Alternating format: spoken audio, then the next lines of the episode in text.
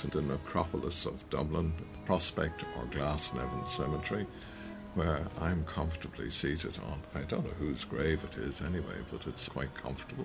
I can see the front gate and the chapel is behind me. So I know exactly where Dignam's funeral came and where it went.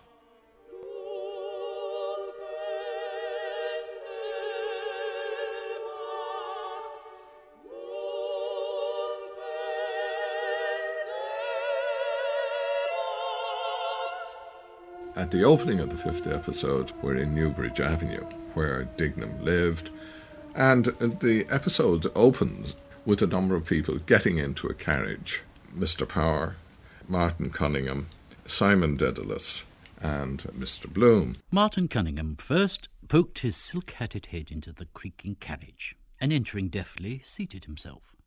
Mr. Power stepped in after him, curving his height with care. Come on, Simon. After you. Mr. Bloom said. Mr. Dedalus covered himself quickly and got in, saying, Yes, yes. Are we all here now? Martin Cunningham asked. Come along, Bloom.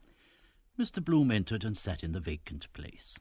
Going up out of Irish Town towards the Dodder Bridge, Bloom sees Stephen Dedalus, whom we last left near the Pigeon House on the Strand at Sandymount. So he's obviously walking into town from the pigeon house or that area. And Bloom notices that he says he's careless, he has mud on his boots. Of course, we know why he has mud on his boots. He's been walking on the strand. Anyway, he remarks on him to Simon Dedalus's father, who starts giving out and saying, Well, is that cad Mulligan with him? Mulligan is a contaminated, bloody, double dyed ruffian by all accounts. His name stinks all over Dublin. But with the help of God and his blessed mother, I'll make it my business to write a letter one of those days to his mother or his aunt, or whatever she is that will open her eye as wide as a gate. I'll tickle his catastrophe, believe you me. We go over the bridge into Pearse Street. He passes the ancient concert rooms, St Mark's Church, which is still there, and the Queen's Theatre, which is no longer there. He goes up to Lear Street, cross O'Connell Bridge, and go up O'Connell Street. And at the corner of Abbey Street, they see a bent figure going along uh, who turns out to be Reuben Dodd. And there's a lot of sarcastic remarks about it. The implication being that he's Jewish and a money lender. And I think it's Martin Cunningham says, We have all been there. His eyes met Mr. Bloom's eyes. He caressed his beard, adding, Well, nearly all of us. Again, this is putting Bloom outside the experience of the others to see a child's funeral going up the hill of what was then Rutland Square, which is now Parnell Square. And Bloom thinks of a son who died and thinks too of the children of Dignam, and he has great human feelings and compassion. They go up the hill, up North Frederick Street, onto Blessington Street, Berkeley Road, past the top of Eccles Street, where, of course, Bloom lives, and then round onto the North Circular Road where they meet a herd of cattle. They go up the North Circular as far as Dunphy's Corner, which is now Doyle's Corner, and they recall that Harsler was in a hurry to catch the cemetery before it closed. It went round too fast and the coffin slipped out and the body rolled round the road. And Bloom imagines what would happen if Dignam was to fall out of his coffin and is ho- quite horrified by the whole idea. Boom. Upset. A coffin bumped out onto the road, burst open. Paddy Dignam shot out and rolling over stiff in the dust in a brown habit too large for him. Red face. Grey now. Mouth fallen open, asking, What's up now? So they then go on along Phibsborough Road, to Crossguns Bridge, where they see a barge which obviously came up from the Midlands somewhere. And of course, the canal passes through Mullingar, which brings Bloom's memories to Milly. Soon be a woman. Mullingar, dearest Papli. And as they come near the cemetery, they go past a terrace of houses, and it's pointed out that this is where the child murder case happened.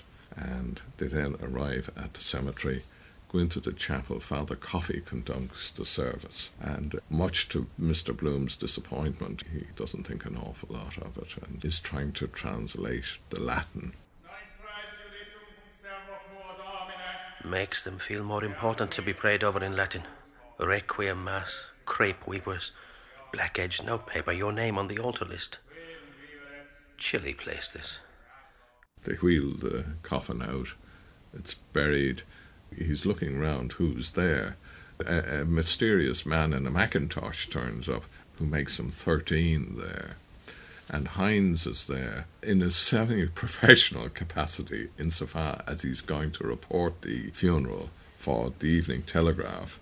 And he's taking down all the names. Now, Hynes, we know, borrowed three shillings three weeks beforehand from Bloom, and in spite of at least three reminders, hasn't made any effort to pay it back. And yet, he doesn't even know Bloom's first name. He has to come over and to add insult to injury, since everyone regards Bloom as a Jew.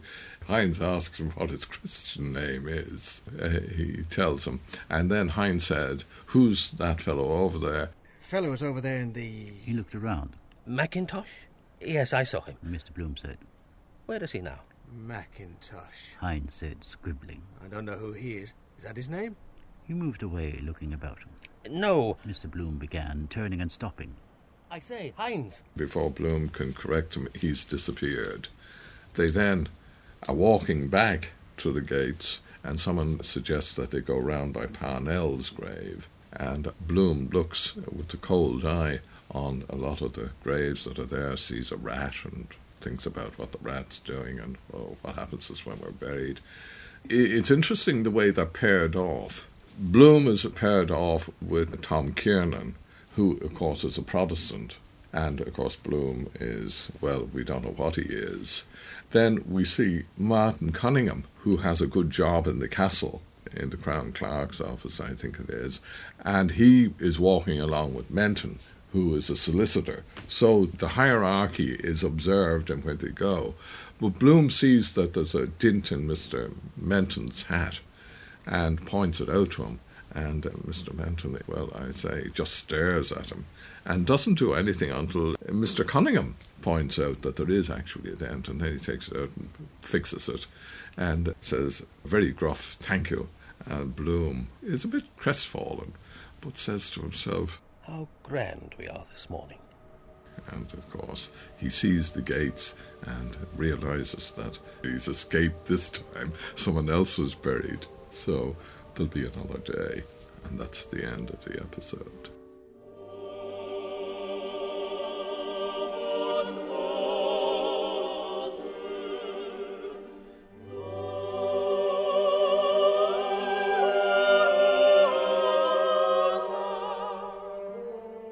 Seems to be the first episode where there is a bit more action. Uh, we have a long journey through the city uh, diagonally. I will see more of the city than in any other chapter. The whole thing is rather cinematographic. Uh, often it's seen from a moving vehicle. By that time, I think we've all become used to the interior monologues. That is no longer surprising. We take it for granted. Gasworks. Whooping cough, they say it cures. Good job Milly never got it. Poor children doubles them up black and blue in convulsions. Shame, really. Got off lightly with illness compared. Only measles. Flaxseed tea. Scarlatina, influenza epidemics. Canvassing for death. Don't miss this chance. Again, for the first time, Bloom is in a social kind of setup. Before that, he didn't talk to anyone, the butcher. So no, the other thing is that Joyce was quite good at a situation that's a real life. There are four men in sitting in a carriage, and you have to talk. But in a funeral, you can't talk about everything at the beginning. Later on, it'll soften, and so you have to make conversation, the weather, and all of that. And there again, it shows that Bloom, who is, as we saw in Getting In, he's a sort of non person, he takes the last seat, he tries to get into the conversation and is always frustrated. The weather is changing. A pity it did not keep up fine. Wanted for the country. There's the sun again coming out. It's also here that we more or less realize how Bloom avoids mention of Boylan. They ask about the concert. They see Boylan, by the way, and they're very deferential to him. They greet him, though he can hardly see it. And Bloom wonders why is he so attractive and all of that. When the name Boylan is mentioned, he looks at his nails in order to appear casual and nonchalant, which of course he isn't. So gradually we realize that there's something that worries Bloom about Boylan, who is, as we know, about to visit. He's coming in the afternoon. Her songs.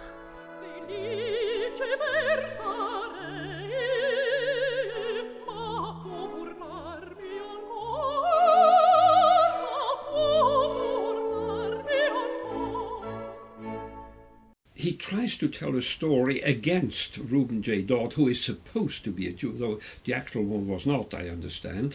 And nobody likes moneylenders. And Bloom tells a story of his son trying to commit suicide but he tells the story very badly and it's taken away from him. That's an awfully good one that's going the rounds about Reuben J. and the Son. About the boatman. Yes, isn't it awfully good? What is that? I didn't hear it.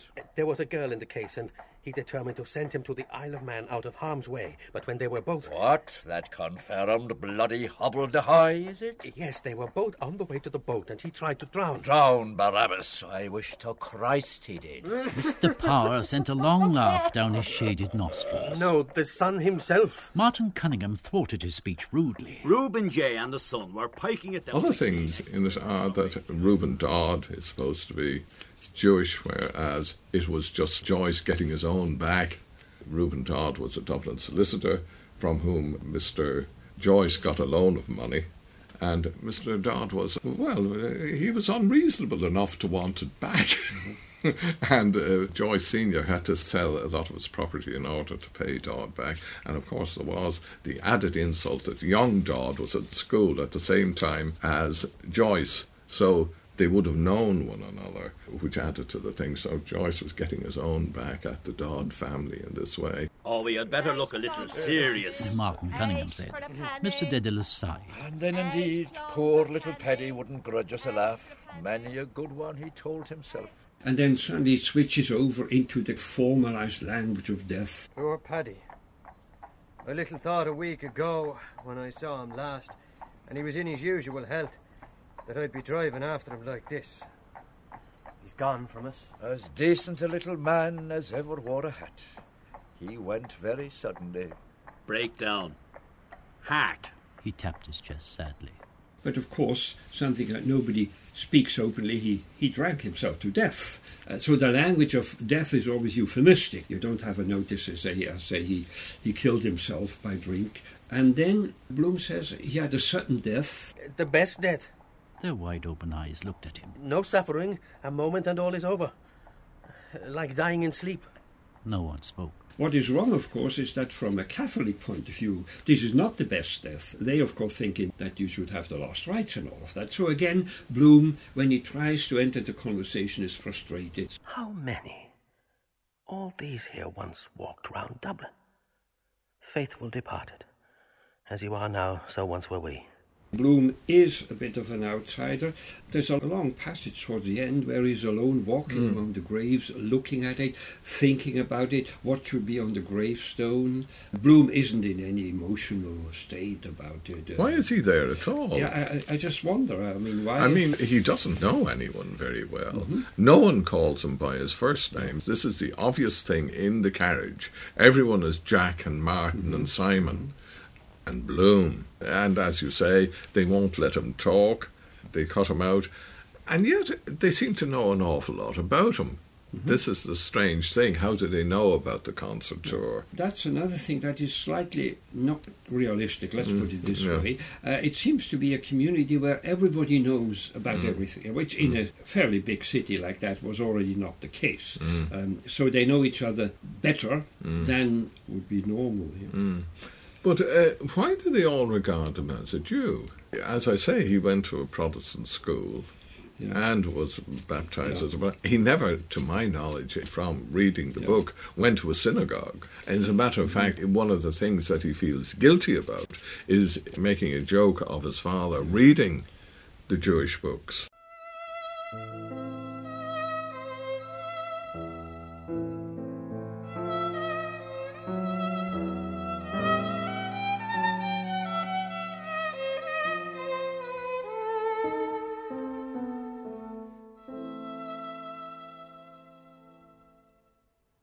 Obviously, death is the, the theme. It's a funeral. They talk about all kinds of death. There's disease, there's suicide, there's murder. It's also in the metaphors and things like that. Um, the language is coloured by death. I was in mortal agony, somebody says in, in exaggeration. So there's a lot of words that suggest death. Uh, he, thinks of how old his son Rudy, Rudolph, would be if he had survived, and he feels very sorry that he doesn't have a son when he sees the relationship between Simon Dedalus and Stephen Dedalus, which is not an ideal one. And I think we feel, at least I do, that Bloom would be a very considerate father who would take great pride in his son. So that is a. Uh, and at a certain point, someone says the worst death is suicide, and not knowing that Bloom's father committed suicide. And then it's again Mr. Cunningham who says, well, it's not for us to judge and all of that. But the worst of all is the man who takes his own life. Martin Cunningham drew out his watch briskly, coughed, and put it back. The greatest disgrace to have in the family. Mr. Power added. Temporary insanity, of course. Martin Cunningham said decisively. We must take a charitable view of it. They say a man who does it is a coward. Mr. Dedalus said. It's not for us to judge. Martin Cunningham said. Mr. Bloom, about to speak, closed his lips again. Bloom thinks about death, what should be put on a gravestone. Uh, uh, he also thinks what the, the, whole funeral, the whole cemetery, uh, it must be awful. I mean, here we have these graves, right underneath you have decaying bodies and you have maggots and God knows what. Uh, he sees a rat and all of that. His view of the cemetery is rather undignified. He's often sort of turning things upside down. Mr. Kernan, who is given to pompous phrases mm. when they walk out, says The service of the Irish Church used in Mount Jerome is simpler, more impressive, I must say. Mr. Bloom gave prudent assent. Uh, the language, of course, was another thing. Mr. Kernan said with solemnity I am the resurrection and the life. Which seems to be part of the Protestant service and not the Catholic one, and it, that touches your inmost heart. And then Luther, yeah, yeah, your heart perhaps, but what's the good of the man under under the soil? And your heart, perhaps, but what price the fellow in the six feet by two with his toes to the daisies? No touching that. And he thinks the heart is not so much the seat of the affection and this kind of metaphorical stuff, but it's a pump, and he thinks what happens with the idea of the last day, the judgment. Does everybody come with their own bodies? And so there's a lot of uh, underground humour there. That last day idea, knocking them all up out of their graves. Come forth, Lazarus. And he came fifth and lost the job. Get up, last day and every fellow mousing around for his liver and his lights and the rest of his traps. Fine damn all of himself that morning. I was surprised about this episode because it didn't sound like an Irish funeral to me. Insofar as it went, it was.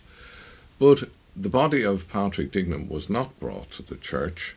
There was no funeral mass, and there were no women at the funeral and it was a paltry it funeral. It was a small, uh, shabby funeral. Yes, I mean, 12 people at it. I mean, mm-hmm. that was it. Paltry funeral, coach and three carriages. It's all the same. Pallbearers, gold reins, requiem mass, firing a volley, pomp of death. And while they all uh, profess to have great sympathy for the widow and the five children I think that Big Dignam had, when Simon Dedalus is told there's going to be a whip around to, mm-hmm. to tide the widow and the children over for the moment, he says yes, yes, yes, uh, but doesn't put his hand in his mm-hmm. pocket. But we hear that Bloom put his name down for five shillings, which he could ill afford. And later we hear not alone put his name down for it, but actually gave it over. No. Uh, actually paid the money, which seems to be a, an unusual thing to do. Mm-hmm. Worth comment, huh? Yeah. Yes, mm-hmm. it was. Yeah. So here he is, the one person who seems to be at the funeral for the right reasons. Mm-hmm. Was he insured? Mr. Bloom asked. I believe so. Mr. Kernan answered. But the policy was heavily mortgaged. Martin is trying to get the youngster into Artane. How many children did he leave? Five. Ned Lambert says he'll try to get one of the girdles into Todd's. A sad case. Mr. Bloom said gently. Five young children. A great blow to the poor wife. Mr. Kernan added. Indeed, yes. Mr. Bloom agreed. Something that is new, but not really very conspicuous, is that, I often say for the first time, but it is for the first time, that we leave Bloom's perspective and have a few beats where they talk about Bloom, obviously not in his hearing. And that is when Menton asks Cunningham, who is this uh, Bloom? He remembers Molly and all of that, and he refers to him as, a, why did she marry a coon like that? What is he? He asked. What does he do? Wasn't he in the stationery line? I fell foul of him one evening, I remember, at Bowles. Ned Lambert smiled. Yes, he was. He said. In Wisdom Hely's, a traveller for blotting paper. In God's name. John Henry Menton said. What did she marry a coon like that for? She had plenty of game in her then. Has still? Ned Lambert said. He does some canvassing for ads. John Henry Menton's large eyes stared ahead. The barrow turned into a side lane. A portly man, ambushed among the grasses, raised his hat in homage. The grave diggers touched their caps. By the way, there's another undercurrent that, that surfaces here. It was very strong in the Stephen chapters, and that is Shakespeare. Hamlet, and uh, mm. lots of references there. Stephen sees himself as a Hamlet figure. And here too, uh, one thinks of Hamlet and the grave diggers that there are humorous scenes. Mm. In a tragedy, and of course, the same thing is true about the chapter. Mm. I was always interested in one thing which actually is not in the annotations. When Bloom is um, dismissed by Menton, you know, mm. and it says chapfallen, and it's not a current word at all. And yet, it is quite well known, it is in the funeral scene in, in Hamlet, where Hamlet has the skull of Yorick and said, alas, so chopped for, that's the lower mm. jaw. So at least it's an echo of, of another mm. literary death scene. They walked on towards the gates. Mr. Bloom, chapfallen, drew behind a few paces so as not to overhear. Martin, laying down the law so far, but almost with every chapter, I've I've been very cautious about the Homeric side mm. of it. Uh, I usually don't think it should be forced on readers too soon, but this is the chapter that lends itself to it. Here you have a kind of equivalent in the Odyssey. One of the companions, Elpenor, a minor figure, was drunk, fell from the roof, and had to be buried. Then Circe, before Odysseus is sent on his way home, is sent to Hades, the ruler of the underworld, and we give the chapter also the name Hades. And by now, I think one would see how useful it is to give the chapters individual names so we can refer to them. And Homer describes the journey, and then Odysseus has to meet Tiresias, the blind seer, who can tell him about the future, and he also speaks to his mother, his dead mother, and he sees all kinds of the great heroes of all of that. So Joyce has the journey to Hades in great detail. There were four rivers that uh, flowed together in Hades, and on the way they have to cross four waterways. The Dodder, isn't the, the Dodder, the Liffey, and the two, the, the Grand and the Royal so Canal. That, yeah. And then you have um, Menton, who has a grudge against Bloom because Bloom once beat him in a game of bowls. Bowls. Quite in, by accident. By accident, in the presence of Molly, and uh, Menton is resentful, just as Ajax was resentful because Odysseus had once cheated in a big contest and he even committed suicide. So here, I would say there is even something approaching parallelism. Mm. But it's there to take or leave if you don't know Homer, or if you don't know it's important. And there were many readers, including Ezra Pound, as another would say, that was important for the construction and not for the book. Once the building is there, you don't need the scaffolding anymore. For others, including, by the way, myself, I think this is a very interesting issue because it adds one more possible dimension. Or, to put it differently, Joyce was aware that he couldn't invent anything new. So he puts the card right on the table. The Odyssey is a story that already shows practically all human facets, and he now puts it into an Irish uh, framework. So that Ulysses is also a cultural transposition of something that is very old and has been done very often through the ages.